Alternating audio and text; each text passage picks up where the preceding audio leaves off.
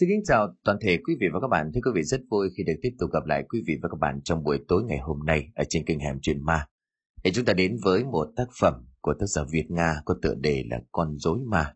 Ngay bây giờ, chúng tôi mời quý vị và các bạn thưởng thức câu chuyện này.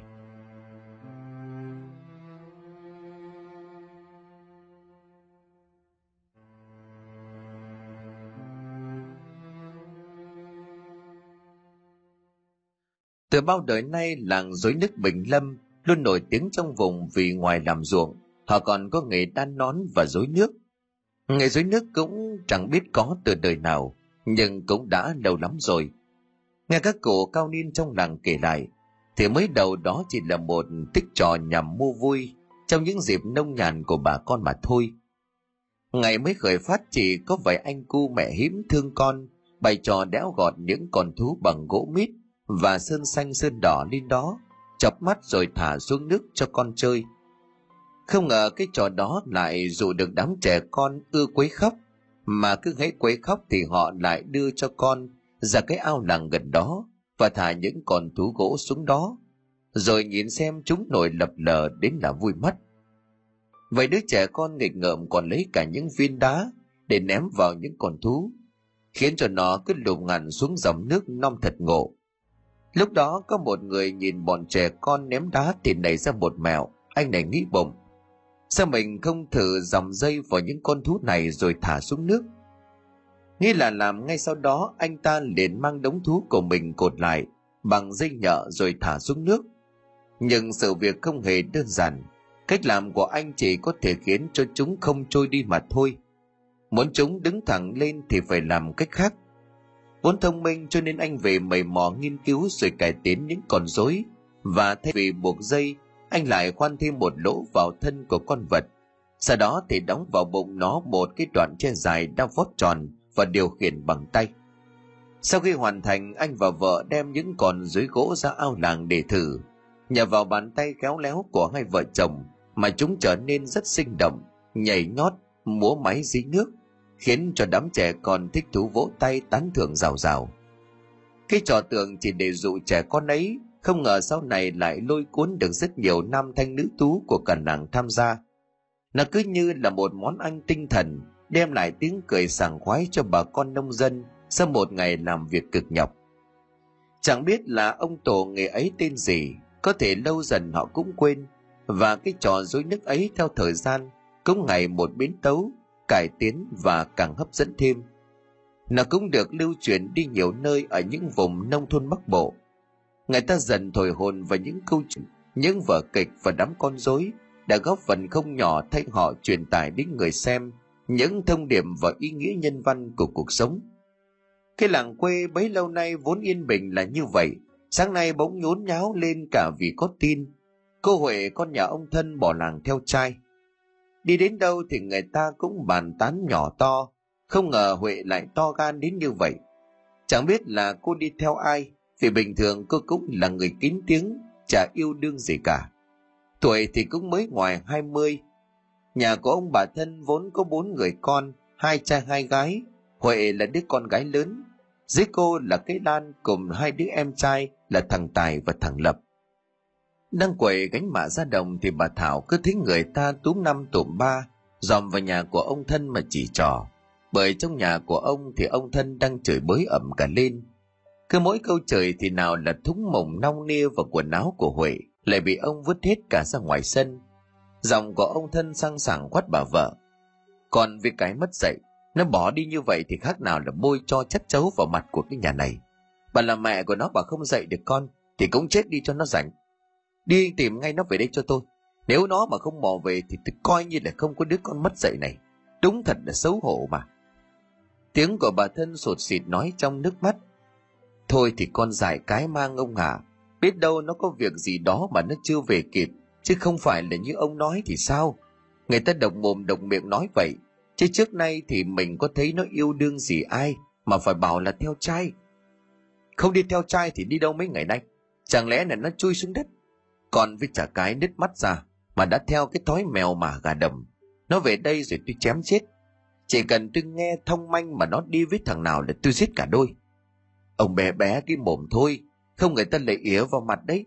ở ngoài cổng cống người đang bu đen bu đỏ kia kìa kệ mẹ người ta họ có tai thì họ nghe tôi có mồm thì tôi chửi đẹp mặt quá đấy còn cả cái con lan nữa trong cái gương của chị mày đấy đừng có mà lén phén với cái thằng nào mà có ngày ánh bụng ra nuôi cái đám đàn bà con gái trong nhà chẳng được cái nước non gì cả. Trả tiền sư bố chúng mày chứ. Thì ra cô huệ đã đi đâu mấy ngày nay mất hút. Người làng cũng chẳng ai hay biết. Chỉ đến khi cổ trường làng tập hợp đám thanh niên chuẩn bị cho tập vở dối, thì mới lòi ra là thiếu huệ. Huệ là một tay điều khiển dối nước rất thành thục, cho nên trong mỗi lần biểu diễn khi chuẩn bị vào mùa cấy gặt, đều không thể thiếu được cô hôm ấy, sau khi điểm danh một lượt cho cả người đi gọi mà bóng của huệ vẫn bặt tăm mọi người mới sinh nghi vì thấy thái độ của ông bà thân có vẻ giấu giếm và lo lắng. Bỗng một người trong đội dối lên tiếng. Hồi bữa cháu nhìn thấy cô huệ đi cùng anh nào đó qua cổng làng, nhưng vì trời tối quá cho nên là không trông rõ. Lại tưởng cô ấy có công việc cho nên là không có hỏi, vì thế hai người đi vội lắm. Đó chính là thìn, một thanh niên khoảng hai hai hai ba tuổi trong đội dối nước. Nghe anh này nói như vậy thì đám đông bắt đầu dì tay nhau. Khéo bỏ làng mà đi theo dai rồi cũng nên. Có thế thì ông bà thân mới quanh co giấu giếm vậy chứ. Ờ nhỉ, chỉ có bỏ làng đi thì mới vào cái đêm tầm tối như vậy. Mà làng mình thì có thiếu thanh niên nào không? Điểm mặt là biết ngay ấy mà. Chả có ai đâu. Khéo lại theo trai làng bên đi rồi. Con bé ấy trông vậy mà hư quá ấy vậy là một đồn trăm rồi mồm miệng của dân làng cứ như vậy, thổi phồng lên mãi. Sự việc có khi chỉ bằng con kiến nhưng qua tai của nhiều người, thì chỉ trong có vài ngày nó trở thành con voi. Chính vì vậy mới có chuyện đông thân chửi con và vứt hết đồ đạc ra ngoài như vậy. Nhưng có một sự thật mà người làng không hề hay biết, hay là có lẽ nó sẽ bị chôn vùi mà chẳng tìm ra. Đúng, đó chính là huệ chẳng hề theo trai hay để trốn đi với ai mà chị lại bị mất tích theo một cách khác. Lan ơi mở cửa cho chị với chị xét lắm cho chị vào nhà với. Chị huệ phải tiếng chị không? Chị đi đâu mấy ngày nay mà thể u tìm mãi không thấy để em mở cửa cho chị. Thế rồi lan ngồi dậy mở chốt cửa. Khi cánh cửa vừa được mở ra thì một luồng gió lạnh buốt thổi thọc vào người của cô.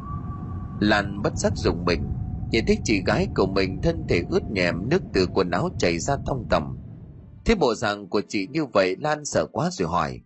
Chị làm sao vậy? Chị bị ngã xuống ao rồi phải không? Sao tự dưng người ướt nhẹp như vậy? Thay quần áo đi kèo lạnh mau lên chị. Nhưng mà huệ cứ đứng ở góc sân không chịu vào. Cô bắt đầu thút thít khóc. Lúc này trời tối cho nên lan không nhìn rõ. Từ mắt của huệ những dòng huyết lệ chảy ra.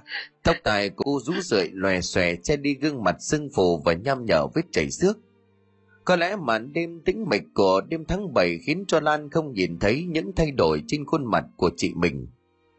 Thế Huệ cứ mãi đứng đó mà khóc mà không chịu vào nhà. Cô lấy làm lạ liền đi vào trong tìm cái hộp diêm để châm vào cái đèn hột vịt. Nhưng khi cầm được đèn ra ngoài thì ôi thôi, Huệ chỉ của cô không còn ở đó nữa. Lan bây giờ mới sợ hãi mà hét lên. Ôi thầy U ơi dậy đi chạy đi, chị Huệ về rồi nè. Nghe tiếng của con gái thét lên như vậy thì ông bà thân đều bật dậy, chạy ra sân thì chẳng có gì. Cứ nghĩ là con bé này ngủ mơ nửa đêm mộng du nghĩ bậy. Cho nên là ông thân liền quát con. Mày chỉ được cái nhìn gà hóa quốc, dáng lại mà mơ ngủ hả? Làm gì có ai đâu mà mày hét ầm lên như vậy, đi vào đi. Không đâu thầy, nay con thấy chị Huệ đứng ở đây cơ mà. Chế còn gọi cửa con mới đi ra.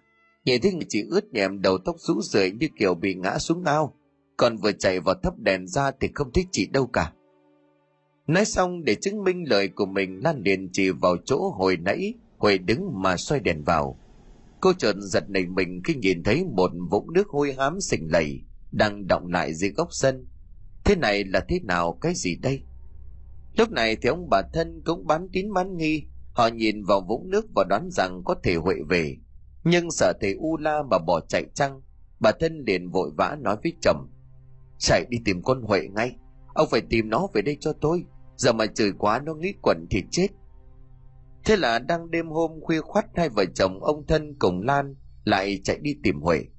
Cứ nghi ngờ ở đâu họ lại sống vào chỗ đấy, kể cả những ngõ ngách tối tăm nhất ở trong làng. Đi đến đâu thì họ lại gọi tên của huệ đến đó. Người làng đang ngủ say cho nên chẳng ai biết gì cả. Chỉ có mấy con chó thích động thì sủa nhặng lên nhưng cho dù họ có lật tung cả cái làng này lên, thì cũng chẳng tìm được cô con gái. Tìm chán chê không được, cả ba người lại thất vọng, lầm lũi quay về. Những đêm sau đó thì lan đều mơ thấy chị của mình. Nhưng mà hễ cô hỏi chị đang ở đâu, thì huệ lại không nói. Không rằng mà từ từ tan biến đi. Sợ quá, lan nghĩ không lẽ chị cô đã chết. Nhưng mà cuối cùng cô lại gạt phát ý nghĩ đó đi, và cho rằng mình nghĩ giải cho nên sáng hôm sau nhớ lời của mẹ dặn là nếu mơ thấy điểm gở thì phải xả xuôi ngay. Cô liền lặng lặng không nói với ai mà đem ngay bắt muối ra giải xung quanh cổng nhà của mình. Mong rằng ở nơi nào đó chị cô biết được sự lo lắng của gia đình mà quay về. Trong khi ấy, tại một căn nhà nọ, một tiếng người thất thanh vang lên trong đêm, nhưng mà tuyệt nhiên chẳng một ai nghe thấy. Cút đi, cô chết rồi cơ mà. Mau đi đầu thai đi, phải để ám tuần gì? Đồ chó vá quân giết người. Mày đã hại chết hai mẹ con tao. Ta không tha cho mày đâu, thằng khốn nạn. Đi đi, đồ ma quỷ. Trần cái bóng trắng phất phơ kia mỗi lúc tiến lại gần, cô vạch áo lên. Dưới ánh sáng lờ mờ của ngọn đèn, càng làm cho không gian quỷ dị đến giận người. Chiếc bụng đã lùm lùm của một cô gái lộ ra, khẽ đưa bàn tay chọc thẳng vào bụng của mình, rồi kéo mạnh một cái. Thức thì cái bụng rách toạc ra cô tiếp tục đưa tay vào lôi ra một thứ gì tròn tròn, rồi ném thẳng vào mặt đàn ông trước mặt miệng rít lên. Mày là thằng khốn nạn, mày đã giết chết tao, giết luôn cả đứa con tao đang mang trong bụng. Đời mày kiếp này mẹ con tao hận mày. Tao nguyện rủa cho mày có lấy vợ thì đời mày tuyệt tử, tuyệt tôn. Những đứa con mày sinh ra không bao giờ lành lặn chúng sẽ là những đứa con không có linh hồn. Chúng sẽ què quạt y như những con rối kia. Tao nguyện rủa mày. Cút đi đồ ma quỷ, mày không hại được tao đâu. Mày sẽ không làm được gì tao cả. Vì mày chỉ là một hồn ma vất vưởng, tao không sợ mày đâu. Cút đi. Hắn cứ như vậy gào lên trong sự tuyệt vọng. Hệ vớ lấy được gì trong tay, hắn lại ném luôn về bóng ma kia. Nhưng cái thứ tròn tròn nhớp nháp như cục thịt ấy cứ bám mãi vào người của hắn. Cho dù hắn đã dùng hết sức đứt nó ra, nhưng nó vẫn cứ như một thứ keo dính dính chặt vào bụng mà hắn không tài nào có thể lấy ra được cô gái mà quái kia liền cất lên một tràng cười quỷ khóc thần sầu. Con mày đấy, nó sẽ theo mày suốt đời, nó sẽ ám mày cho đến khi mày chết, nó sẽ thay tao báo thù, thằng ôn vật biến thái. Rồi nhanh như gió cô liền vụt biến mất. Hắn chưa kịp mừng thì thấy trên bụng ngứa ngáy không chịu được. Chỗ cục thịt bám vào tự nhiên cứ như có hàng ngàn con cháy giận cấu xé chầm trích. chịu không nổi vì cơn ngứa hoành hành hắn cầm cái đèn hột vịt trên tay, mò ra giếng múc nước. Đằng đêm hắn cứ như vậy rồi nước ảo ảo như một thằng thần kinh. Nhưng dầu hắn có ngâm cả mình trong thau nước thì cũng không thoát khỏi cơn ngứa. Cái cục thịt còn thừa kia cứ bồng nhùng bám chặt vào da thịt trông phát tởm. Vừa ghi vừa bừng hắn nghĩ bụng, tay tao có thể không dứt được mày, nhưng dao thì có thể. Vậy là không đắn đo hắn lại lò mò xuống bếp lấy ngay một con dao hàng ngày u hắn vẫn hay thái chuối khiêu đèn lên thật to rồi xẻo một cái thật mạnh. Cái cục thịt kia liền đứt rời, đồng thời máu từ chỗ cắt chảy ra, nhỏ tong tong xuống nền bếp. Lạ tay khi cái cục kia vừa rơi xuống, thì lập tức nó biến thành một đứa bé tí hon. Nó chạy rõ nhanh rồi đu lên người của hắn, bám chặt vào đó không rời. Thằng này phát hoảng khi nhìn kỹ vào cái thứ quỷ quái ấy, hắn chợt hết lên quái vật. Mày là thứ quái gì vậy? Cút ngay con mẹ mày đi. Dưới ánh sáng của ngọn đèn, cái thứ mà hắn ta tưởng là cục thịt bầy nhảy kia, bây giờ đã hiện rõ là một con người. Một đứa bé tí hòn với đầy đủ chân tay mũi miệng. Hắn kinh hãi rồi cứ như vậy lăn đùng ra đất bất tỉnh. Hắn cứ như vậy nằm mà chẳng biết trong bao lâu, cho đến khi tiếng gà gáy trong chuồng lục đục vang lên tiếng gáy. Bây giờ mẹ của hắn đỏ mọ dậy mở cửa chuồng gà, rồi đi vào bếp định ra giấu ngô cho gà ăn. Thế nhưng căn bếp vừa thấp vừa tối, lại để bao nhiêu thứ thùng mùng dần sàng cho nên bà ấy không phát hiện ra sự thượt bất thường. Chân bà vấp té chối nhủi xuống đất, bởi chân của bà vừa vấp phải một thứ gì mềm mềm. Định thần lại thì bà cúi xuống nhìn cho rõ hơn, thì đó chính là một người, một thân thể đang nằm sóng xoài dưới đất Hãi quá bà liền la lên thất thanh. Ôi ông tuất ơi, có người chết, có người chết dưới bếp nhà mình. Ông tuất thấy vợ kêu lên thất thanh như vậy thì liền quát. Cái gì thế hả bà? Cái gì mà chưa sáng gạo toáng lên như ma thế hả? Ôi trời ôi, chết mất. Ông xuống đây mà xem. Bây giờ ông tuất không thể ngồi yên được nữa. Ông lập cầm bước xuống bếp mà căng mắt nhìn thì đập vào mắt của ông là một thân thể đàn ông đang nằm úp xuống nền đất là ai là kẻ nào để nằm chết ở đây? Nhà của ông có cái quái gì cho nó nhòm ngó vào mà trộm đạo chứ? Chồng gà thì không phải, tôi chết rồi. Tự dưng nó nằm trong nhà mình. Chả biết vì mục đích gì nhưng lại lăn quay ra chết. Thì đây đúng là oan gia. Chợt nhớ ra điều gì thì ông liền quay sang bảo bà. Gọi cái thằng thìn dậy đi. Cái thằng ham chơi lười làm chỉ giỏi tán gái đâu rồi. Bà lôi cổ nó dậy cho tôi mau lên bà thân tất tưởi chạy lên nhà, đến bên cái giường vẫn còn đang buông màn. Bà liền gọi rõ to. Dậy dậy thì ơi thầy mày đang điên thiết thiết cả người đi này, dậy đi, u báo nhưng đến khi vén màn lên rút đầu vào, thì bà táo hỏa vì biết được rằng thằng con trai trời đánh của bà đi đâu, chỉ còn trơ ra cái gối mây và cái giường trống không. Ông ơi, không xong rồi, nó không có ở trong giường bà chỉ nói được vài tiếng thì mặt đã tái mét, cắt không còn giọt máu. Ông thân sợ hãi khi nhìn vào cái thân thể đang nằm úp mặt dưới đất kia. Thế đúng rồi là nó. Là cái thằng thìn chứ còn ai vào đây nữa. Lúc này không còn sợ hãi gì nữa, vì người kia 90% là con của ông. Thắp cho tôi cái đèn dầu nhanh lên, trong này tối quá. Khi cái đèn dầu được bà tuất mang đến thì bà liền bật ngửa ngay người kia lên đó không ai khác chính là thìn, nhưng nó làm sao mà lại bất tỉnh ở đây? Đưa vội tay lên mỗi người thì ông tuất liền mừng rỡ. Không sao rồi, nó vẫn còn sống. Chắc là đêm hôm gió máy mò xuống bếp cho nên bị trúng gió thôi. Bà phụ tôi dìu nó lên nhà đi ú hồn. Thế là hai ông bà lại phải vất vả lắm mới đưa được thằng con lên giường. Xong đầu đó thì bà lục đục đi tìm lọ cao con hồ đánh gió cho nó. Sau khi danh huyền bóp đầu một lúc thì thằng tiền mới ú ớ tỉnh dậy. Nó vẫn chưa kịp định thần cho nên nói giọng hốt hoảng. Nó đâu rồi? Nó đâu rồi u ơi? Đuổi nó đi, đuổi nó đi. Hai mẹ con nhà nó đi đi. Cái gì? Mày đang mơ sảng gì thế hả con?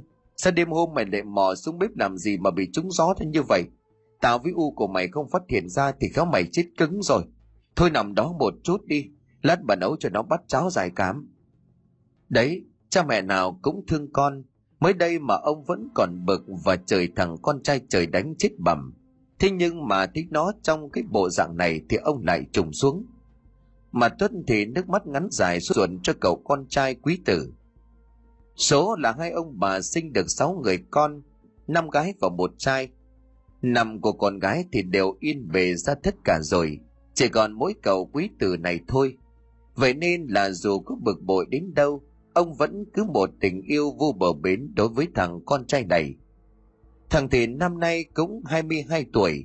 Tuổi này con trai trong làng cũng lấy vợ cả rồi. Nhưng cái thằng này thì vẫn chưa chịu ngồi yên một chỗ.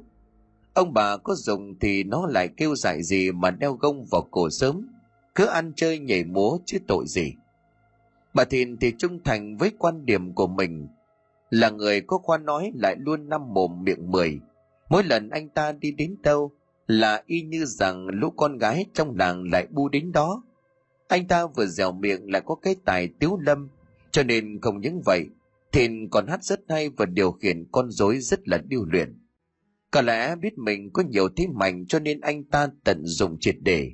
Gặp cô gái nào sinh một chút là dẫn ngay đến thả dê, mà cô nào anh cũng khen lấy lòng kiểu như là thả thích vậy thế nên rất nhiều cô thầm thương trộm nhớ. Trong đám con gái 18 đôi mười ấy, thì có một cô gái đã phải lòng anh từ cái nhìn đầu tiên. Hai người gặp nhau trong đội múa nước của nàng. Ấy vậy mà chuyện gì đến cũng đến. Các cô nói cấm có sai. Cửa gần rơm thì lâu ngày cũng bén. Trai chưa vợ, gái chưa chồng thì yêu nhau có gì lạ. Nhưng có một điều là khi đã yêu cô này, nhưng mà thìn chẳng hề công khai anh luôn viện cớ rằng thầy u đang ép lấy một cô gái làng bên, cho nên cả hai phải tuyệt đối bí mật. Đợi khi nào mà anh thuyết phục được cha mẹ thì sẽ sang hỏi cưới cô. Nghe bồi tai cho nên cô cũng đồng ý. Vậy là hai người yêu nhau nhưng ở chỗ đông người lại luôn làm ra vẻ rất là bình thường, chẳng bao giờ tỏ thái độ thân mật với đối phương. Thành ra là không ai biết đến tình yêu của họ chỉ có thể là biết anh ta muốn gì mà thôi.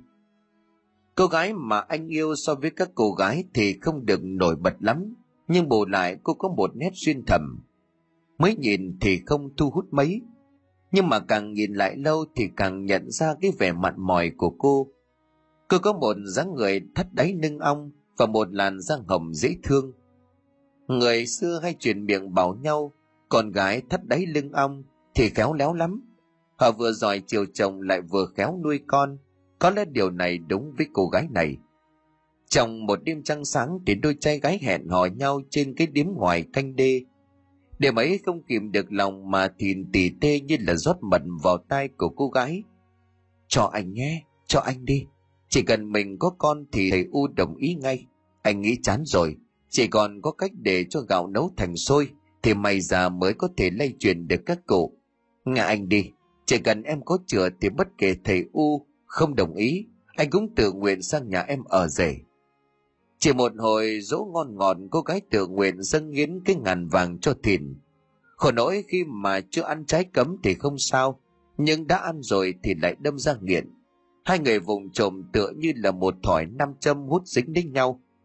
Cứ đêm đêm thì họ lại hẹn hò, và cuối cùng bến đỗ vẫn là cái điếm đê kia. Chuyện sẽ chẳng gì đáng nói cô gái vẫn luôn tin vào chàng trai và vào lời hứa đường mật của anh ta. Nhưng mà ở đời học đâu được chữ ngờ. Lưỡi không xương nhiều đường lắt léo. Gái trai sở khanh kia không chỉ yêu mình cô, những lúc mà không có cô hắn lại mèo mỡ chim chuồn với cô gái khác. Khi mà ông đã tỏ được đi lối về, thì nó lại tìm cách kiếm mật ở những bồng hoa khác. Hôm ấy làng bắt đầu tập dối nước cho buổi biểu diễn tiếp theo thìn và cô gái kia được giao nhiệm vụ, cho điều khiển hai con rối quan trọng nhất trong vở kịch. Bên cạnh họ cũng có một số người ở trong tổ, điều khiển những con rối phụ. Thế người yêu của mình cứ mãi miết nhắm nhìn cô gái bên cạnh, cô tức lắm. Định bụng tối nay sẽ mắng cho hắn ta một trận. Bỗng mặt mũi của cô xây sầm lại, rồi chóng váng ngã xuống nước. Mọi người chắc mới nghĩ cô gái bị trúng gió liền diều cô vào bờ nhưng mà sự thật thì không phải như vậy. Liên tục những ngày sau, cô có một cảm giác thèm chua chán cơm, không muốn ăn. Nhiều lúc cứ ngửi thấy mùi cơm là cô phải bụng miệng đi ra chỗ vắng để nôn khan lên vài tiếng. Dần mình khi nghĩ đến chuyện kia thì cô bỗng mỉm cười, vì tin rằng nếu đúng như vậy thì cô và anh sớm đều về chung một nhà. Đã một tháng nay, cô không thấy ngày đèn đỏ thế đúng rồi, cô nhanh chóng thông báo tin vui này cho anh được biết. Tới hôm ấy khi lên điếm canh đê, thì thìn lại vồ lấy cô mà ngấu nghiến. Nhưng cha với mọi lần lần này cô đẩy anh ra mà nói, đừng anh, nhẹ nhàng thôi kẹo ảnh hưởng đến con, em có chữa rồi đấy. Cây gì? Làm gì mà nhanh vậy? Em định bẫy anh sao? Làm sao có thể như vậy? Thật đấy, em trễ cả tháng nay rồi, người lúc nào cũng thèm chua mà cơm canh thì chẳng muốn ăn gì cả. Nhà bà lành có cây khế xài lắm. Mai anh sang xin cho em mấy quả được không? Trong đêm tối, cô không hề phát hiện ra mặt của thìn đã bắt đầu biến sắc. Hắn không hề mong muốn chuyện này.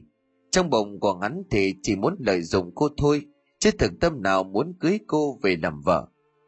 Việc nói thầy u không ưng chỉ là do hắn bịa ra mà thôi. Nhưng trong lúc này khi mà nghe cô thông báo cái tin động trời thì hắn hơi hoảng nhưng bản tính của một kẻ gian xảo khiến hắn không chấp nhận sự thật, đành phải nghĩ cách mà thôi. Hắn lại ôm cứng người cô gái mà vuốt ve, rồi cứ như vậy ngấu nghiến, như là muốn nghiền nát cô ra vậy. Hắn muốn dùng sức mạnh của mình để làm cho cô sẩy thai ư, có thể lắm, chỉ tội cho cô gái ngây thơ không biết được gì. Một con quỷ đã hình thành trong người của cô mà luôn thể nguyện yêu thương hắn bắt đầu có những toàn tính quỷ quái. Bỏ em ra, anh làm gì vậy? Anh muốn nghiền nát em ra ư?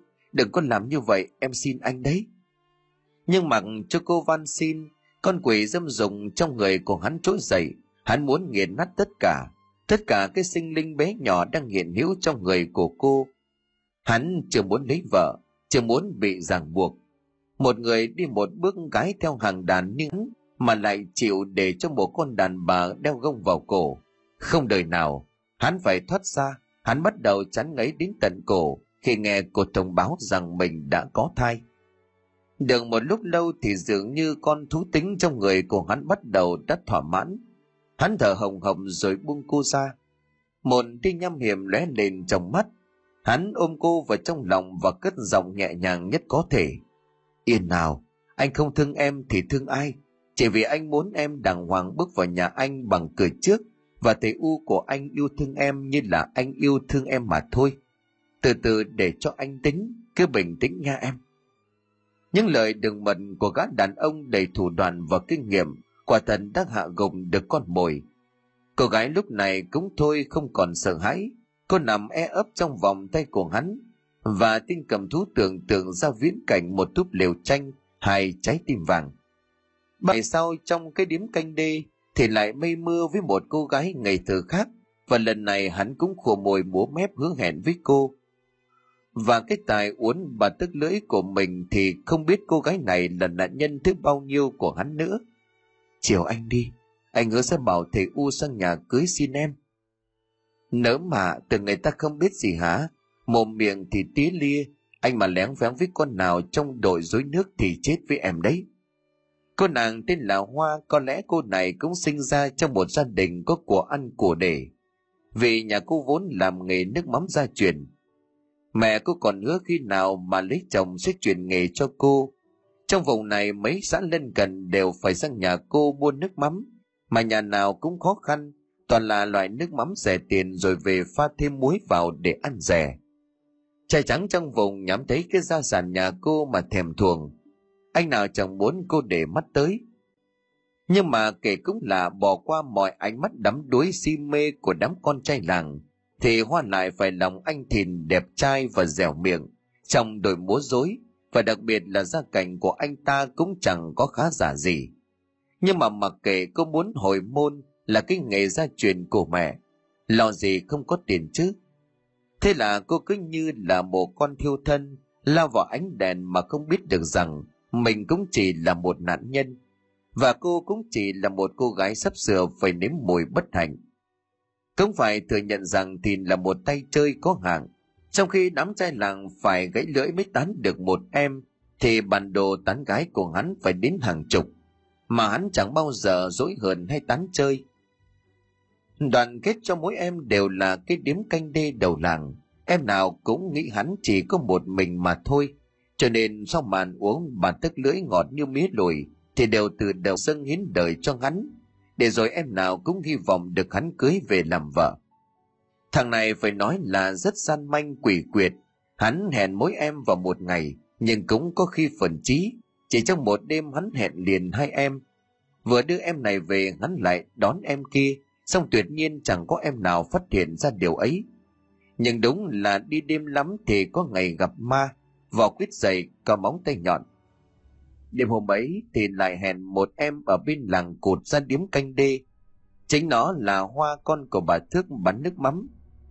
Khi mà hai người đang ôm cứng lên nhau trong điếm, nói là điếm canh đê, nhưng mà cứ tối đến là chả có ma nào thèm mò ra đây cả. Người làng chỉ có thể cắt cửa nhau gác điếm vào những dịp lũ lụt mà thôi. Tiếng rên rỉ hoan làng của hai kẻ khất tình vọng ra ngoài nhưng bỗng một ánh sáng lóe lên rọi thẳng vào mặt của đôi trai gái và một giọng nói hét lên. Ôi, thì ra anh trốn tôi là để đi ôm ấp người khác hả? Anh là đồ khốn nạn, anh là đồ tội, đồ sở khanh. Cô gái kia cũng hốt hoảng, cuống quýt vớ ngày lít quần áo, rồi mặc vội vào người. Mới đầu mới ngà tiếng là lối của cô này, hòa cũng hơi hoảng loạn. Nhưng đến khi định thần nhìn lại thì cô nghĩ thìn đã có vợ đâu Vậy thì cô kia làm gì có quyền? Sau khi mặc xong quần áo thì Hoa cũng chu mỏ lên mà đấu võ mồm với cô gái vừa đến. Tưởng thế nào hóa ra cũng chỉ là một kẻ dại khờ mà thôi. Tôi nói cho cô biết nhé, khôn ngoan biết điều thì tránh ra cho nó đỡ xấu mặt. Cô là cái thá gì mà bày trò ghen tuông với tôi? Anh Thiện yêu và sẽ cưới tôi. Tôi chẳng biết cô là ai. Nhưng mà đừng có mà phá bĩnh người khác kèo thiệt thân ê mặt đấy. Cô gái kia khi mà nghe hòa nói như vậy thì tức đến tận cổ. Cô chưa thèm nói đến mặt của cô ta, cô ả đã lên tiếng thật chẳng ra thể thống gì cả. Từ nãy đến giờ Thìn vẫn cầm như hến. Này thấy hòa tay ngang chửi lại với đối phương, thì hắn cũng lật mặt. Này cô, không thông thấy mình vô duyên hay sao mà đến đây làm loạn như vậy chứ? Cút ngay đi chỗ khác, vớ va vớ vẩn tự nhiên gặp ngay con dở hơi, kể nó đi em.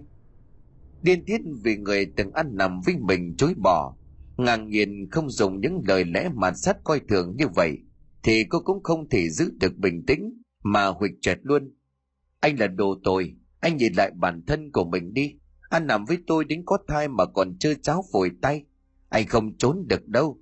Mai tôi sẽ lên báo cho chi đoàn, rồi sang tận nhà của anh nói chuyện với bố mẹ của anh. Vậy sao giỏi quá nhỉ, đầy thách nhé. Có giỏi thì cứ làm đi. Cô là loại gái dĩ dãi. Thế trai ở đâu cũng mắt la mày liếm. Ai biết được cô nằm ảnh ra với thằng nào rồi về đổ vải cho tôi. Từ trước đến nay thì tôi chưa từng yêu ai. Cả làng cả xã này đều biết chứ đâu phải là tôi nói điêu. Hòa chính là người đầu tiên tôi yêu và sẽ cưới làm vợ. Còn cô ý à, cô xoay lại mình đi, địa mà còn đòi theo chân hạc. Cô đứng chết chân, cứ tưởng tin đàn ông kia quay sang cô mà lục lại van xin, hãy thanh minh thú tội, thì cô còn đừng chút mặt mũi. Đằng này hắn vì cô bé hoa nhà bán nước mắm kia mà lại quay sang chối bỏ cô. Thật là nhục nhã vô cùng. Từ một người mang biết bao hy vọng vì một cuộc sống có cô, còn hắn trong ngôi nhà đầy áp tiếng cười. Nhưng mà bây giờ thì mọi ước mơ của cô đã trở nên hão huyền. Nó như một đám bong bong xà phòng vỡ tung ra trước mặt. Cô hận hắn bản thân của mình đã quá tin người để bây giờ nhận một cái kết đắng như vậy. Cô Lệ những bước tuyệt vọng trở về làng vì tối nào cũng lấy cớ đi sinh hoạt đoàn và họp dân quân, cho nên cô mới bị hắn rủ dỗ ngon ngọt như vậy. Xong bây giờ hắn phú phàng đánh bày ngựa với cô còn đâu.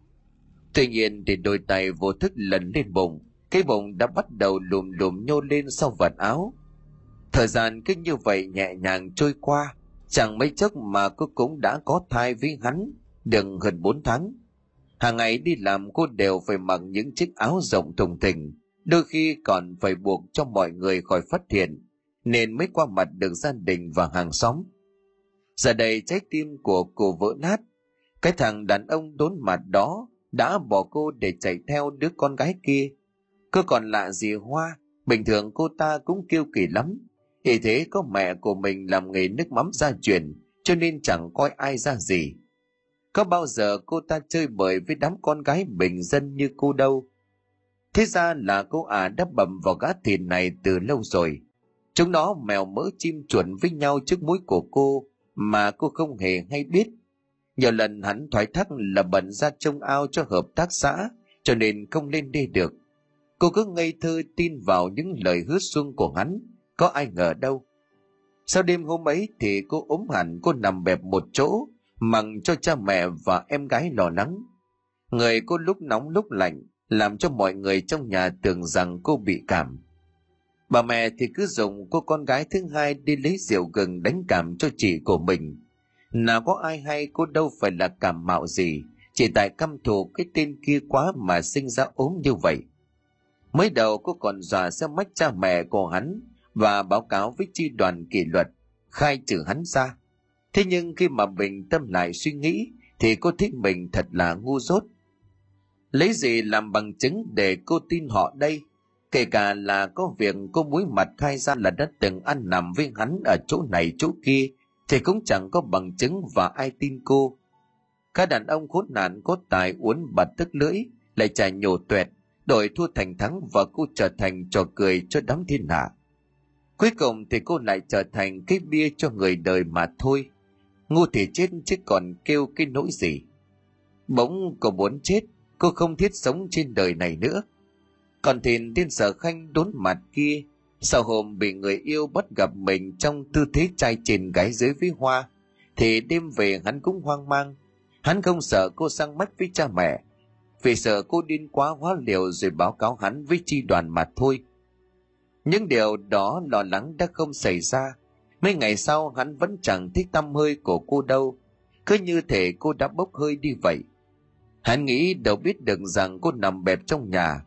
Bản tính chơi cháo khiến hắn nghĩ ra đủ trò đối phó với cô. Hắn còn ổ mưu để chơi cô một vố nếu như cô có ý đồ làm cho hắn bẽ mặt. Lúc vừa nhá nhem thì thìn ra gốc đa đầu đỉnh, trần mắt hoan lên vì nhận ra một người con gái. Chẳng phải là cô sao? Hắn định né đường đi nơi khác, thế nhưng mà cô đã nhanh hơn, bước lại phía hắn cô nói rất nhỏ.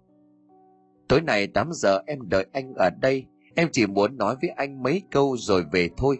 Anh đừng lo, em không hại anh đâu.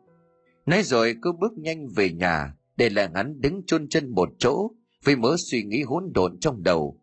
Cô cần gặp hắn để làm gì? Nhưng nghe giọng điệu thì có vẻ như cô không còn tức giận hay là hờn ghen. Thế thì cứ một lần thử xem, rồi phán được cũng được, gặp cô cũng chẳng mất gì hắn nghĩ vậy. Thế là đúng giờ đó Thìn khoác cái áo mồi vào rồi đi ra chỗ hẹn. Tầm này gần Tết trời lạnh cho nên đường vắng vẻ lắm. Nằm thành nữ tú làng ai mà có đôi có cặp thì cùng nhau vào bếp ngồi sưởi ấm hết. Chỉ có một mình hắn lầm lối đi trên con đường làng. Hắn cứ đi như vậy một lúc thì đến ngôi làng cổ kính, bên cạnh là một cây đa cổ thụ soi bóng xuống hồ, mà bình thường hắn và cô vẫn hay tập dối. Đến nơi đã thấy cô đứng ở đó, cái dáng vẻ hao gầy không lẫn được vào đâu.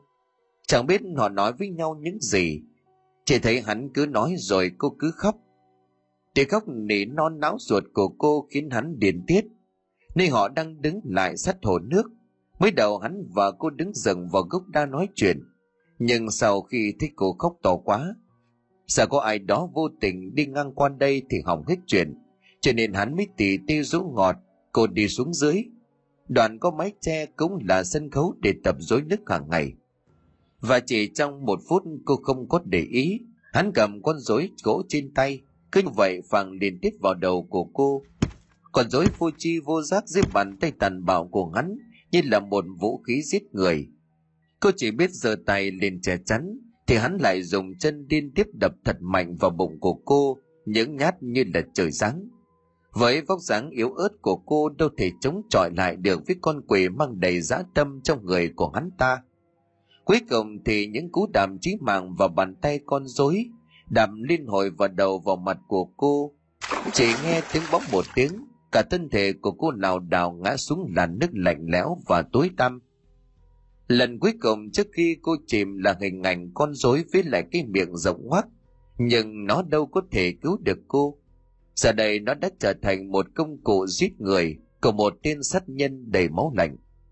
Cô chơi với đưa tay lên cầu cứu, nhưng mà tên đàn ông khốn nạn không những không cứu, mà hắn còn đưa tay dìm đầu của cô xuống.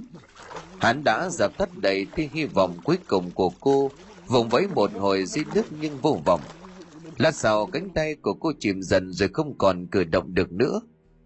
Để cho chắc ăn thì hắn còn dí đầu của cô xuống thêm một hồi nữa, rồi mới kéo cô lên. Xong lúc này cô chỉ còn là một cái xác không hồn. Thìn đưa tay lên mũi cô để kiểm tra hơi thở, nhưng không cảm nhận được điều gì, thì hắn lại áp xuống ngực của cô mà nghe ngóng. đúng không, bây giờ hắn mới bắt đầu sợ hãi. Vậy là cô đã chết, cô đã chết thật rồi. Trong giây phút hoang mang hắn không biết nên xử lý cái xác như thế nào. Nếu cứ để cho cô nằm ở đây, thì sớm muộn gì cũng có người phát hiện. Không được, như vậy thì lộ hết. Chợt trong đầu của hắn lóe lên một ý nghĩ thật độc ác. Phải như vậy chứ, chẳng phải ở bụi rậm đằng kia có một cái giếng bỏ hoang từ rất lâu. Nghĩ là làm hắn liền chạy lên mặt đường, ngó trước ngó sau không thấy ai. Hắn liền xốc nách của cô kéo đến chiếc giếng hoang. Tuy đang trẻ khỏe nhưng mà kéo được cô đến đó thì hắn cũng phải gồng mình, cố gắng hết sức. Đây rồi, sau khi gạt đám cây dại xung quanh, thìn đến bên miệng giếng.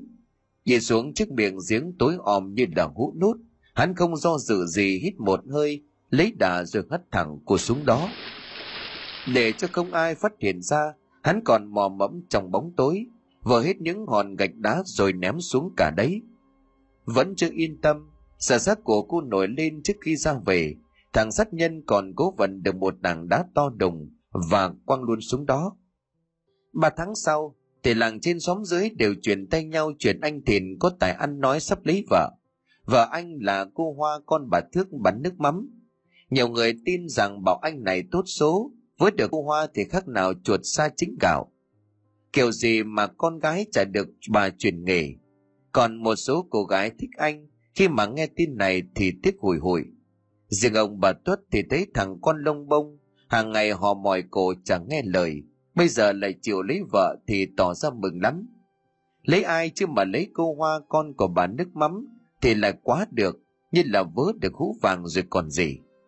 Ông Tuất liền bảo với vợ, không ngờ cái thằng rời đánh của nhà mình cũng khôn đáo để đi bà. Con bé đó chỉ phải cái khinh người, nhưng mà về ta dạy dần cũng được. Khéo mà tới đây nhà ta lại giàu to với cái nghề nước mắm chứ chẳng đùa. Kiểu gì mà ông bà thước chẳng để cho con bé ít của hồi môn, nhà đó giàu có nhất nhì trong làng cơ mà. Bà Tuất cũng cần gồ tán đồng, chỉ cần con hoa về làm dâu của bà thôi, thì bà có thể ngẩng mặt lên được với đời. Cái thời bao cấp này chỉ có nhà nào buôn bán thì mới có thể giàu lên được. Không thể suốt ngày lại chỉ có bốc đất. Ông bà vốn dĩ chỉ có một thằng con trai tốt xấu gì cũng phải ở với nó. Này kiếm được cô con dâu thơm như vậy thì thử hỏi ai còn bằng nữa. Sắp đổi đời đến nơi rồi, chắc là tổ tông ba đời phù hộ cho nhà bà đây. Việc thìn sắp cưới vợ làng lại được một phen hóng chuyện, thành ra là họ cũng thôi không bàn tán đến việc cô Huệ của nhà ông thân, bỏ nhà theo trai nữa. Đám trai trắng trong làng thích thìn đi lấy vợ thì mừng lắm. Không phải là họ mừng cho thìn, mà tại vì cứ thích thìn ở đâu là đám con gái lại bu kín lấy. Thành ra là họ bị lu mờ và lép vế. Nay một tay tán gái có hạng từ bỏ con đường độc thân thì ai mà chẳng vui. Đám cưới của Thìn ngày hôm ấy đông lắm, ông bà Tuấn đứng tiếp khách mà mặt mũi cứ cười tươi. Mấy bà chị của Thìn thì mồm miệng nở như là hoa. Liên tục rót nước mời hàng xóm. Cũng chẳng có gì chỉ là chén nước chè tươi và một đĩa trầu cau. Bà nào cũng có một cái điếu cày để sẵn cho ai có nhu cầu thì hút vậy thôi. Thế mà tiếng cười tiếng nói cứ nổ như là pháo giang. Đám trẻ con thì đừng đi chơi đám cưới, rồi tụm năm tụm ba rủ nhau đến sớm mà nhặt pháo tép. Từ hôm cưới đến giờ thì anh Thìn cũng không còn tham gia đổi dối nước nữa, nhường sân chơi lại cho mấy thanh niên nam nữ chưa vợ. Các cô gái thấy thiếu anh thì cũng mất vui, vì thiếu hẳn một người hay vai trò. Nhưng họ đâu biết được rằng cô Hoa là một người cực kỳ ghen tuông, nhìn thấy đám con gái phơi phới ra đó, đời nào cô lại cho chồng gia nhập bọn. Đêm ấy trời nóng lắm, Hoa cứ bắt chồng quạt phành phạch, mà vẫn không tài nào có thể ngủ được. Kể cũng là trước đây yêu cô nào thì cũng được các cô chiều chuộng ưu ái.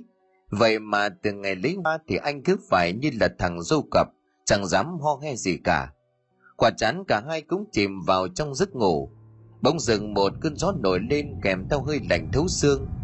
Hoa bỗng mở mắt to nhìn về phía trước mặt của mình, một con rối, một miệng đều hốc thoát cả lên, nó nhẹ răng ra cười nhưng mà trên miệng máu mè tuệt tuét không ngừng chảy ra. Rồi lóng một cái cô lại thấy nó không phải là con rối mà là một người con gái tóc tài rũ rượi. Khi cô hất mái tóc ra, Hòa suýt té xuống đất vì chính là Huệ. Người cách đây mấy tháng đã mò lên điếm canh ghen tuông định bắt đền thìn. Quay sang bên chồng Hoa liền hét lên.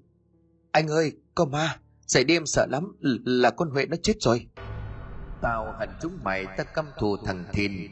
Vì mày mà nó đã bỏ mẹ con của tao, Để con của tao vĩnh viễn không được chào đời. Tao hận nó, Chính nó đã giết tao. Nói rồi thì cô liền vén bồng của mình lên, Hoa nhìn bồng của Huệ rồi lồi to tròn. Không lẽ lời cô ta nói là sự thật?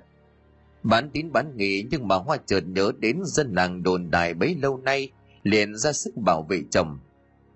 Không, cô nói láo Cô bỏ đi theo trai cả làng này đều biết, sao bây giờ lại về đây trách tội chúng tôi, cô đi đi. Ta nguyện rủa cho vợ chồng chúng mày không bao giờ sinh được con, con gái mày sẽ chết ngay từ trong bụng, mãi mãi chúng mày sẽ phải chơi với con rối này mà thôi. Nó là con của mày đấy, nhận lấy đi. Tức thì Huệ ném mạnh con rối vào người của Hoa, rồi cười lên một tràng đầy quỷ dị.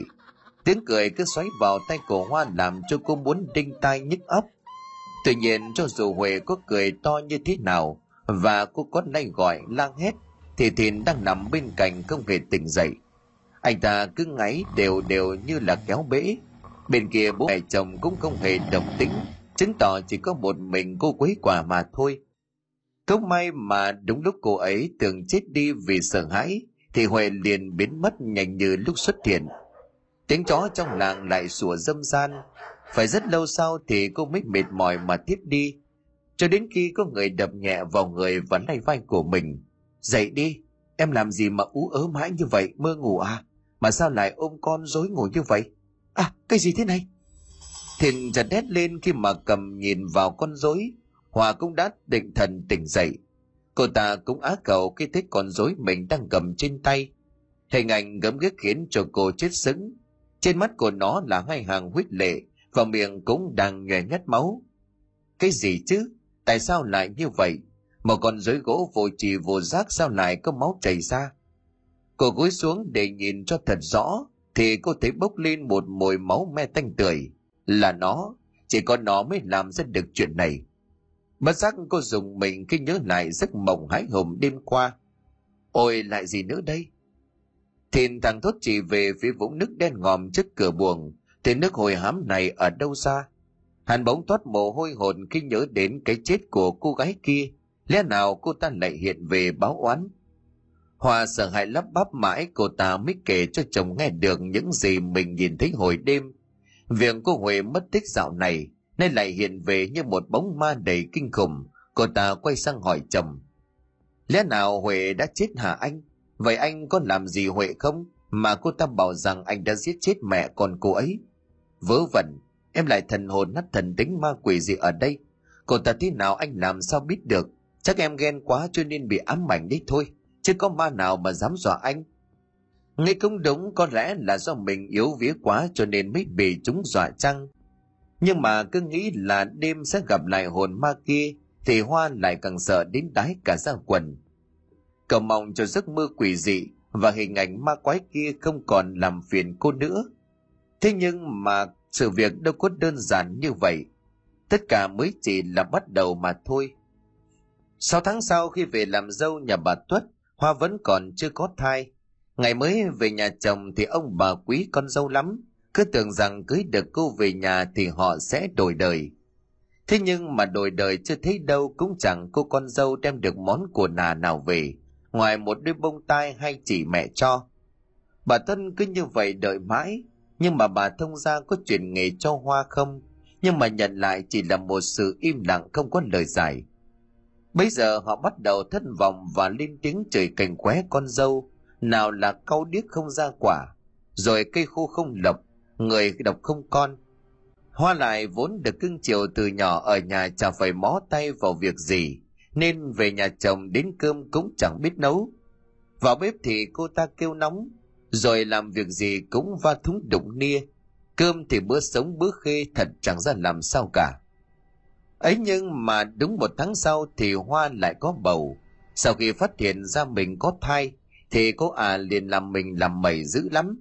Suốt ngày chỉ nằm ườn một chỗ sai chồng bà tuất thấy vậy thì liền ngứa mắt, nhưng mà không lẽ lại chửi con dâu, thành ra là bà cứ mặt nặng mày nhẹ suốt ngày vậy thế mình đang mang thai cho nhà chồng, cho nên hòa cứ mặc sức mà ăn, rồi mà ngủ đến tháng thứ sáu thì trong một đêm cô lên một cơn đau bụng. Cơn đau quằn quại dữ dội khiến cô là hét vang cả nhà. Ông bà tuất lo lắm, quát thằng con trai đi mời ông lang ở đằng bên. Sang đêm hôm khuya khoát thế này, có mời ông ta cũng chẳng đến được. Đành phải cầu trời khấn vật, cho cô con dâu không xảy ra vấn đề gì nhưng mà đúng là người tính không bằng trời tính. Một giờ sau thì hoa bỗng ôm bụng xin la, rồi thì ục một tiếng từ dưới hạ thân của cô, một dòng máu chảy ra ướt đẫm cả chiếc quần đùa. Có cái gì đó trôi tuần ra bên ngoài. Hoa hoàng quả hét lên một tiếng rồi bất tỉnh. Cô ta không giữ được cách thai. Đứa bé đã xảy khi mà đầy đủ hình hài. Thiền thì chết sững khi mà nghĩ đến cơn ác mộng anh ta đang gặp hôm nào lúc này thì bụng của anh ta bỗng ngứa san như có hàng ngàn con ghẻ đang châm chích Phiến bụng lên gái sồn sột nhưng vẫn không hết được cơn ngứa. Từ chỗ ngựa ấy loàng ra một vết xăm màu đỏ, rình rõ một bàn tay của trẻ con. Hái quá thì liền chạy ra giếng nước ảo ảo mong rằng rửa sạch đi vết xăm đó. Nhưng mà dù anh ta có làm đủ mọi cách thì cũng không thể nào mà có thể biến đi được. Chưa hết nỗi lo này cho đến nỗi lo khác, chỉ trong vòng chục ngày mà thìn gầy sọp hẳn đi. Bây giờ hắn mới thấy mình ngu ngốc khi vứt xác quỷ xuống giếng. Đúng vậy, cô gái mà hắn ta giết và phi tang xuống giếng chính là Huệ. Cô không hề mất tích như là người làng vẫn tưởng tượng mà bị tin cầm thú giết hại ngay trong cái đêm định mệnh ấy. Cô đã bị chết oan khi mà bụng đang mang thai, một cái xác hai mạng, cho nên oán hận chồng chất không thể siêu thoát được. Hồn của cô đã nhầm vào con rối và tìm cách hiện về báo thù cho hai vợ chồng tiên sát nhân khốn nạn. Cô đã lập lời nguyện trên con rối và đời đời kiếp kiếp hắn sẽ chẳng bao giờ sinh được con. Những đứa con mà vợ của hắn mang thai được vài tháng sẽ tự động chui ra ngoài. Đêm này Lan lại mơ thích chị, cô liền thích chị cứ đứng ở bên ngoài mà khóc. Huệ không nói gì cô đi theo trai như là người làng gieo tiếng ác mà cô đã bị kẻ xấu giết hại. Nghe chị nói như vậy mà Lan ứa nước mắt. Chị ơi, có thật là chị đã chết rồi không? Chị đừng nói dối em.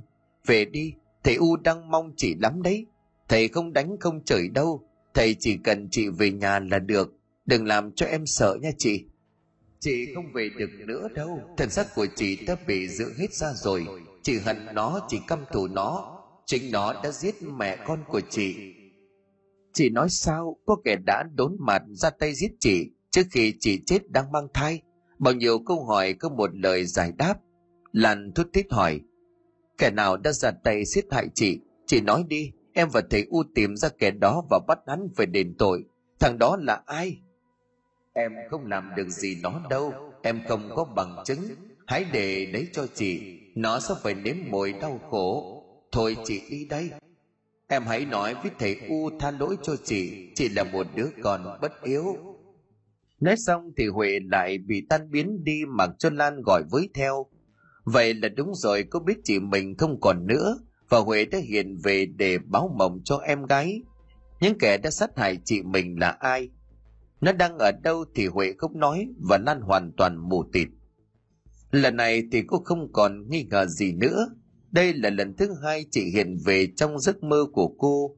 Sáng ra Lan liền thuật lại những gì cô nói cho thầy U nghe. Bà thần nghe con gái của mình nói rằng chị nó đã chết thì nức nở mà khóc ầm cả lên. Ôi, con ơi là con! Con chết khổ chết sợ con linh thiêng thì báo mộng cho thầy U biết kẻ nào đã ra tay sát hại con.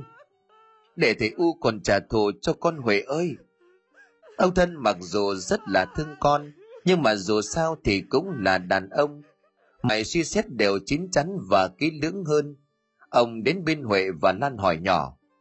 Thì ra là con của mình chết oan chứ không phải là đi theo trai như lời của dân làng nói. Bây giờ chưa đủ chứng cứ, cũng chưa tìm được kẻ thù ác, cho nên tạm thời nhà ta vẫn im lặng, coi như chưa có chuyện gì xảy ra để tránh bứt dây động rừng. Bà thần nghe mà vẫn chưa ra tuy bà có nhỏ giọng nhưng vẫn còn uất ức lắm.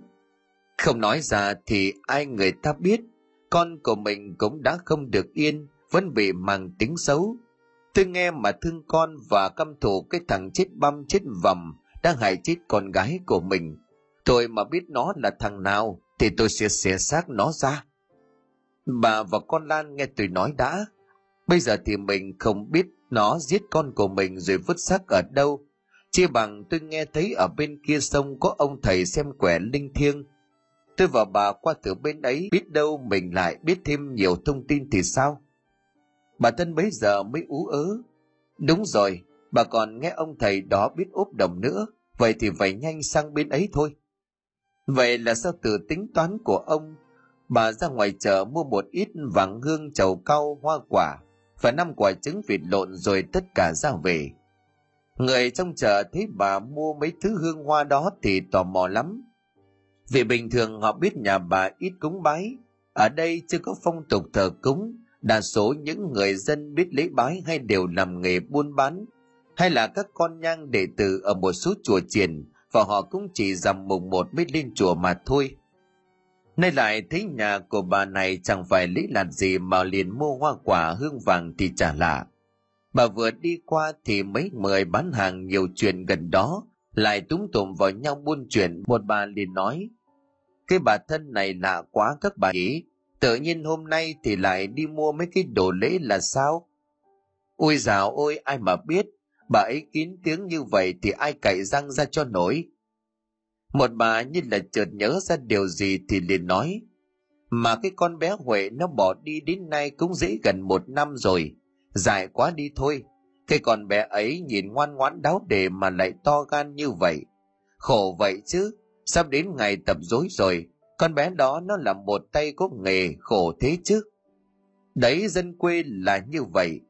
Người nào cũng nghĩ là mình biết điều tiên, biết nhiều nhất đâm già là cứ nghĩ đến mỗi người thì lại thêm mắm thêm muối. Đến cuối cùng thì một câu chuyện chỉ có một phần trăm sự thật mà thôi. Ngay khi đi trở về, ông bà thân liền chuẩn bị đồ đạc gọn gàng rồi đi bộ lên đê. Chỉ cần đi thêm một đoạn nữa ra đến bến đỏ bên kia. Thật may cho họ là vừa đúng lúc lên đến nơi thì con đò của người kia cũng đã chuẩn bị có khách. Anh lấy đò liền tấp lại biết được ý định của khách là muốn tới hỏi thăm nhà ông thầy đồng nọ. Không ngờ người này là ở cùng xóm với ông thầy kia. Vậy nên là anh ta vui vẻ đưa ông bà đến tận nhà. Nhà ông thầy đồng lộc ở giữa một khoảng vườn rộng lớn. Mặt của ngôi nhà trông ra sông cho nên gió thổi vào mắt lắm. Ông thầy lộc cũng khoảng chừng ngót nghét sáu mươi, dáng người quắc thước, chân đi guốc mộc sau khi mà nghe vợ chồng của ông thân trình bày và nhà ông gọi hồn con gái lên, thì ông này liền nói, hai người sang tầm này thì đã quá giờ chưa, chi bằng nghỉ lại ở đây một đêm. Nhà tôi thì có gì ăn nấy. Đêm này tôi sẽ thắp hương mời vong hồn cô ấy lên để hỏi chuyện. Sáng mai làm lễ ốp vong để cho ông bà gặp con nhé. Nghe cũng hợp lý ông bà thân liền đồng ý ngay vì bây giờ cũng gần tối rồi Đêm đó ông thầy đồng đi vào phủ thắp nhang, rồi khấn vái rõ tên tuổi ngày sinh tháng đẻ của Huệ, rồi đã bắt đầu say âm binh đi tìm hiểu ngọn ngành cái chết của cô gái. Sáng sớm ngày hôm sau, thì khi ông bà thân vào thắp nhang xong, thì thầy Lồng đã bắt đầu lâm dâm khấn vái.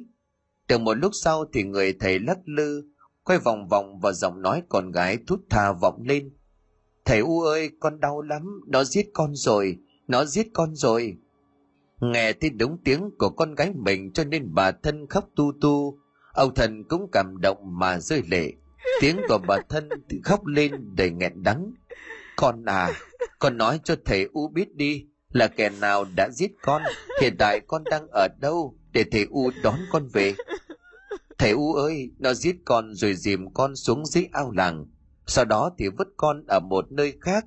Nó ác lắm, con bắt nó phải trả giá Thầy U hãy chờ con trả thù xong con sẽ nói cho thầy U biết. Lúc đó thầy U hãy đưa con về. Huệ ơi, thầy U lặn lội sang đến tận đây. Con hãy nói cho thầy U biết đi là kẻ nào đã hại con. Tiếng của Huệ nhập vào ông thầy khóc nức nở, vừa nói vừa khóc. Nó ác lắm thầy U à. Nó là người trong đội dối nước. Nó đã giết hại cả hai mẹ con của con. Đứa bé đã được bốn tháng rồi còn dối còn dối nói xong thì cô liền nấc lên. Ông thầy liền dùng mình một cái rồi ngã lăn ra nhà. Ông thần đỡ lấy thầy lộc rồi hỏi han. Ông thầy bấy giờ mới nói, cô ấy xuất ra rồi, con của ông bà chết oan, nhưng mà là một hồn ma. Ông bà cứ yên tâm, cô ấy sẽ có cách để bắt kẻ kia phải đền tội. Thầy ơi, thầy có cách nào để mà nói cho chúng tôi biết kẻ giết con gái của tôi là ai được không thầy? Tôi không thể ngồi yên để cho hắn nhợn nhơ sống được như vậy. Nó còn sống ngày nào thì linh hồn con gái của tôi càng không thể siêu thoát. Còn thân xác của nó nữa chứ? Thưa thầy, mong thầy thương tình vợ chồng tôi lặn lội sang đây. Tôi biết nhưng mà không dám tiết lộ thiên cơ, nhất là khi cô ấy không cho nói. Tôi chỉ có thể nói thế này tùy ông bà suy luận vậy. Hiện tại cô ấy đang bị một ai ném đó xuống một nơi lạnh lẽo tối tăm không dễ gì có thể thấy được. Còn kẻ ác đó cũng đang ở rất gần ông bà. Nhưng nó đã bắt đầu phải trả nghiệp. Sớm muộn gì thôi cũng lộ mặt. Lúc đó tôi e rằng phận của hắn đã được định đoạt. Thầy nói như vậy thì ông bà cũng chỉ nghe vậy chứ còn biết làm sao. Sau khi vái tạ ông thầy lộc xong, hai vợ chồng của ông thân lại lầm núi ra về. Mới vừa bước chân ra đến cổng thầy lộc đã gọi lại cứ ra chỗ bến sông sẽ có người hôm qua đưa ông bà sang bên bờ. Yên tâm đi, anh ta không lấy tiền của hai người đâu. Chúc gia đình may mắn. Mấy ngày sau vào một đêm tối trời, thìn chợt nghe thấy tiếng vọng phát ra rất gần. Hắn giọng tay lên nghe ngóng, thì ra tiếng nói đó được phát ra từ con rối. Đúng vậy là con rối mà bữa trước, nhưng mà hắn đã vứt đi rồi. Bỗng nhiên sao hôm nay nó lại ở đây? Đi theo ta nào đi nhanh lên. Có người đang chờ mày ở ngoài đó đó. Đi nào. Tiếng nói phát ra từ cái mồm rộng hoác của con rối. Nó cứ như là một ma lực kéo hắn ra khỏi giường. Bên cạnh vợ hắn đang ngủ ngon lành. Hắn cứ nhờ vậy bước theo con rối một cách vô thức. Đến đúng cái nơi mà trước đây, hắn đã sát hại huệ, rồi con rối dừng lại. Hắn liền gần lại và mồm miệng ú ớ không nói thành tiếng nhìn quanh quất chẳng thấy con rối ban nấy đâu, chỉ thấy trước mặt của mình là một cô gái tóc tài rũ rượi, quần áo còn ướt nhèm, như mới từ dưới ao nước đi lên. Mày đến rồi ư? Mày nhìn kỹ xem tao là ai đây? Nói rồi cô gái hất qua một bên, đó là huệ. Đúng vậy, chính là huệ. Người đã có một thời gian cùng hắn cúi mắt e ấp đêm hôm nhưng mà giờ đây dưới ánh trăng cô hiện lên một vẻ đầy chết chóc và kinh dị. Hai hô mắt trũng sâu và đen ngòm, miệng há lớn để lộ ra một hàm răng dài nhọn hoắt. Huệ đưa cánh tay dài ngoáng sưng sầu lên vút má của hắn rồi cười. Dũng khí của mày đâu hết cả rồi. Cái hôm mày giết tao tao đã van xin mày tha mạng. Nhưng mày cố tình dìm chết tao. Mày đã giết luôn cả đứa con trong bụng này, mày ác lắm tôi xin cô, tôi không biết gì cả. Không phải tôi, cô tha cho tôi đi. Tao sẽ giết chết mày, nhưng mà không phải là bây giờ. Mày không thể dễ dàng chết đến như vậy. Tao sẽ cho mày biết thế nào là đau đớn. Bây giờ trước khi chết, giờ thì mày hãy cứ về đi. Không biết là hắn về nhà bằng cách nào, chỉ biết là ngày hôm sau, hắn lên cơn sốt thầm hập.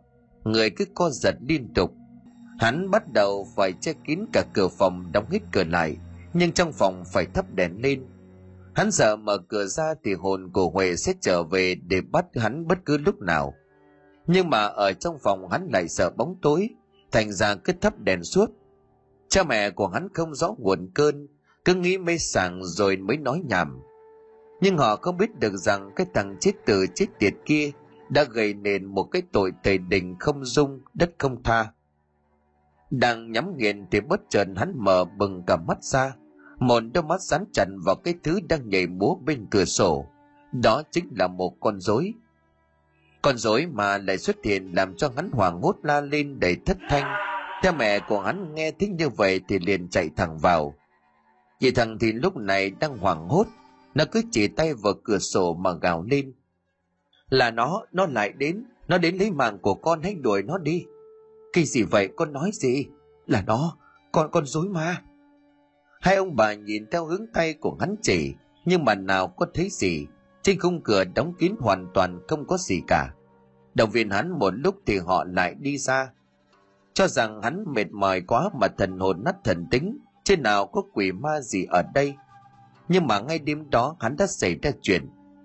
Còn hòa mấy ngày nay toàn bị thằng chồng làm tình làm tội nó cảm tưởng như thằng thìn này bị điên thì phải. Có đêm đang ngủ ngon lành thì bị hắn dựng dậy kêu đuổi ma giết rồi cũng phát chán. Nhưng mà có một điều con hoa sợ hãi. Nhưng mà những lúc tỉnh táo thì thằng tìn toàn kể nó gặp phải một con rối ma. Hình dạng quái gì cục rối như là trong giấc mơ của hoa đang gặp ngày trước. Có lẽ nào thằng tìn chính là một kẻ giết người? Bây giờ con hoa mới thấy sao? Sao trước đây mình không nghĩ ra điều này? Chỉ có lần huệ hiện về nói chồng nó là quân giết người, rồi cô ta còn nguyền rủa cho nó không sinh được con. Là cô ta chết oan khi trong bụng còn mang thai giọt máu của thìn.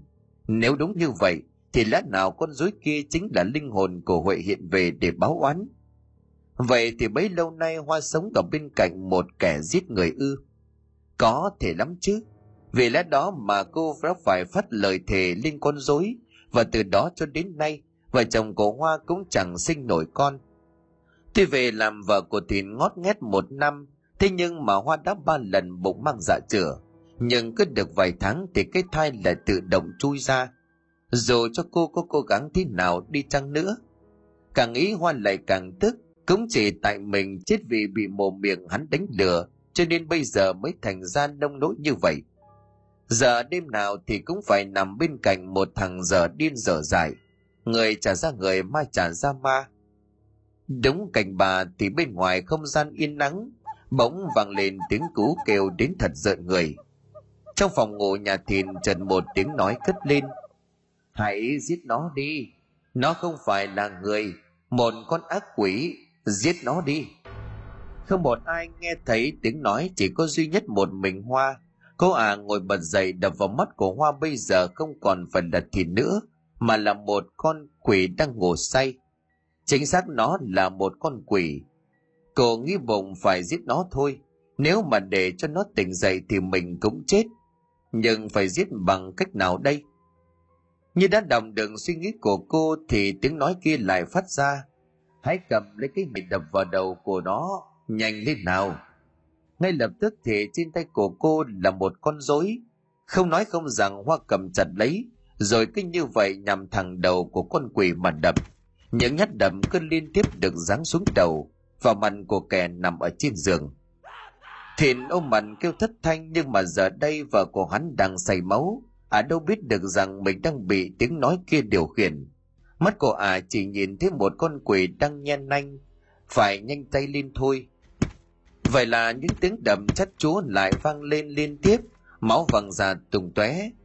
Thiện mấy ngày nay thân thể dẹo dã vì đau ốm, lại nửa tỉnh nửa mê, trên tay không có một thức sắt, thì làm sao mà bảo vệ được mình?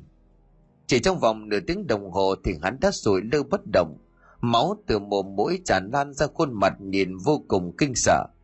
Đến lúc này thì hoa mới dừng tay lại, cô ta từ từ đến đến bên, đưa tay lên mũi của con quỷ.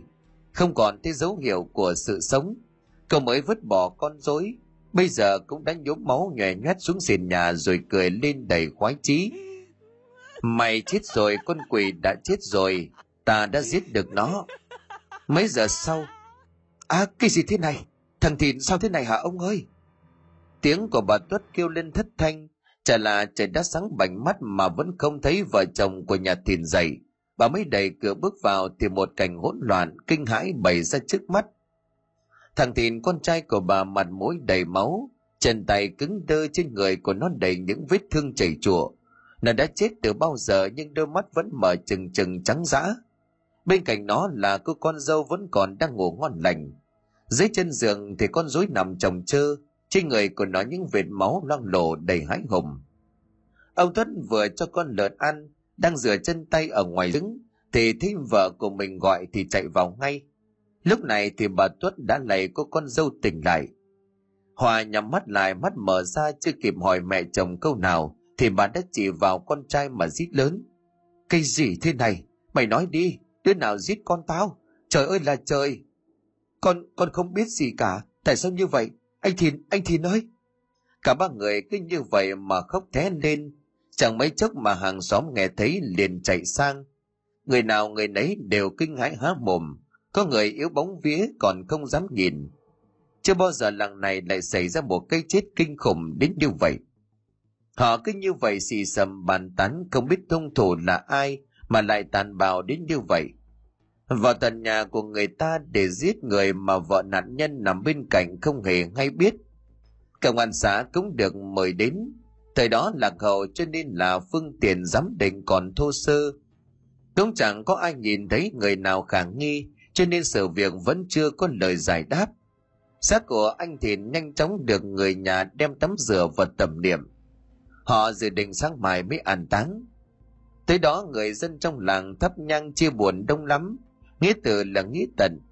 Đang trong lúc mọi người cấn vái và theo dõi đám tang, thì hoa vợ của tiền bỗng dưng đi lên vào trong buồng. Lát sau đi ra, cô ta cầm theo một con rối, rồi trần trừng mắt mà chỉ ngay vào cái quan tài mày đáng chết mày là thằng sát nhân chính mày chính mày đã giết tao rồi vứt xác xuống cây giếng mẹ con tao chết oan ta căm thù mày này tao đã trả được thù rồi thằng khốn nạn tao nguyện rủa mày không được siêu thoát Tất cả mọi người nghe thấy như vậy thì đều bàng hoàng lạnh cả sống lưng. Vậy mà bấy lâu nay họ nghi oan cho cô Huệ. Chẳng phải là cô trốn theo trai như lời lời đồn, mà đích thì là cô đã bị giết. Chính người nằm trong quan tài kia đã giết chết cô. Trần một tiếng khóc ai oán cất lên, đó không ai khác chính là bà thân. Hai ông bà đã đến đây cùng một lượt. Đêm qua Huệ đã về báo mộng cho cha mẹ biết, nói nhất định hai người phải có mặt trong đám tang ngày hôm nay. Bà thân lao đến bên cạnh hoa, bởi bà biết được rằng con gái của bà đã nhập vào vợ của hung thủ. Trời đất ơi, con sống khôn chết thiêng, nói cho mọi người biết vì sao nó lại giết con. Con ơi, ối làng nước ơi, còn tôi chết khổ chết sở, chết oan chết ức như thế này đây. Thằng sát nhân nó giết con tôi rồi. Hoa quay sang phía bà thân rồi nói trong nước mắt. Con xin lỗi thầy U, con bất hiếu khi nghe lời rủ dỗ ngon ngọt của nó, mà chót mang thai. Nó hứa cưới con nhưng mà không cưới, mà đi yêu người khác bị con bắt gặp. Nó đã giết con dìm xuống dưới ao làng, nơi biểu diễn dối nước đó thầy U. Đám đông nghe được những lời kể của Huệ thì xì xào mỗi lúc một to. Trời đất ơi ác quá, nhìn người như vậy mà giết một lúc hai mạng người, vậy là ác giả ác báo rồi, chết là đúng. Ông bà Tuất đang ngồi phủ phục bên quan tài của con trai, nghe thấy những sự như vậy thì đau lòng xấu hổ. Hỏi chẳng thì ngờ rằng con của mình lại gây ra một việc động trời đến như vậy. Đang đau đớn vì mất con, tự dưng lại phải nghe thêm hàng loạt những lời bàn tán ra vào như vậy, thì chỉ muốn chùi xuống đất cho xong. Người làng chẳng ai bảo ai liền bỏ một mạch, họ không muốn ở lại đó thêm giây phút nào nữa. Ai cũng nghĩ rằng Thìn đáng chết, hắn không đáng nhận được sự thương hại của người khác. Sáng hôm sau theo lời mách bảo của Huệ, thì thanh niên trong làng bắt đầu kéo nhau trèo xuống cái giếng hoang ở vạt đất um tùm bỏ không.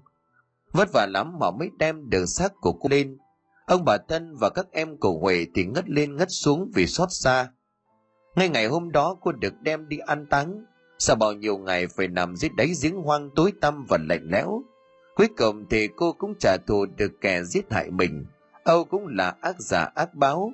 Luật nhân quả không có chừa một ai chỉ có hoa là từ hôm đó trở đi cô trở nên điên điên dại dại, lúc tỉnh lúc mơ.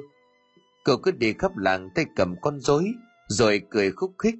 Người ta nói cô cũng phải trả giá, vì cô là người gián tiếp gây nên cái chết của Huệ.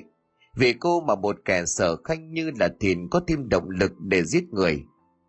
Có lẽ tội của cô không đáng chết, cho nên Huệ chỉ làm cho cô dở điên dở dại mà thôi. Bà Tuất thì thời gian đầu cũng bị mọi người lên án vì không dạy được con, nhưng mà lâu dần họ cũng bỏ qua vì nghĩ cha mẹ sinh con trời sinh tính. Và những đêm trăng thanh người làng Bình Lâm lại thấy hình ảnh của một người con gái đi khắp đường làng. Cô cứ vừa đi vừa gọi mọi người gia đình múa rối nước. Thế cổ cô vẫn cứ cầm con rối lên mà ngâm nga những câu hát dân gian. Họ bảo rằng đó là hồn ma của Huệ, vì nặng lòng với nghề dối mà đêm đêm lại hiện về nhưng cô chẳng hù dọa ai cả chỉ có con rối trên tay là luôn nở một nụ cười người ta nói đó chính là con rối ma mang theo linh hồn của huệ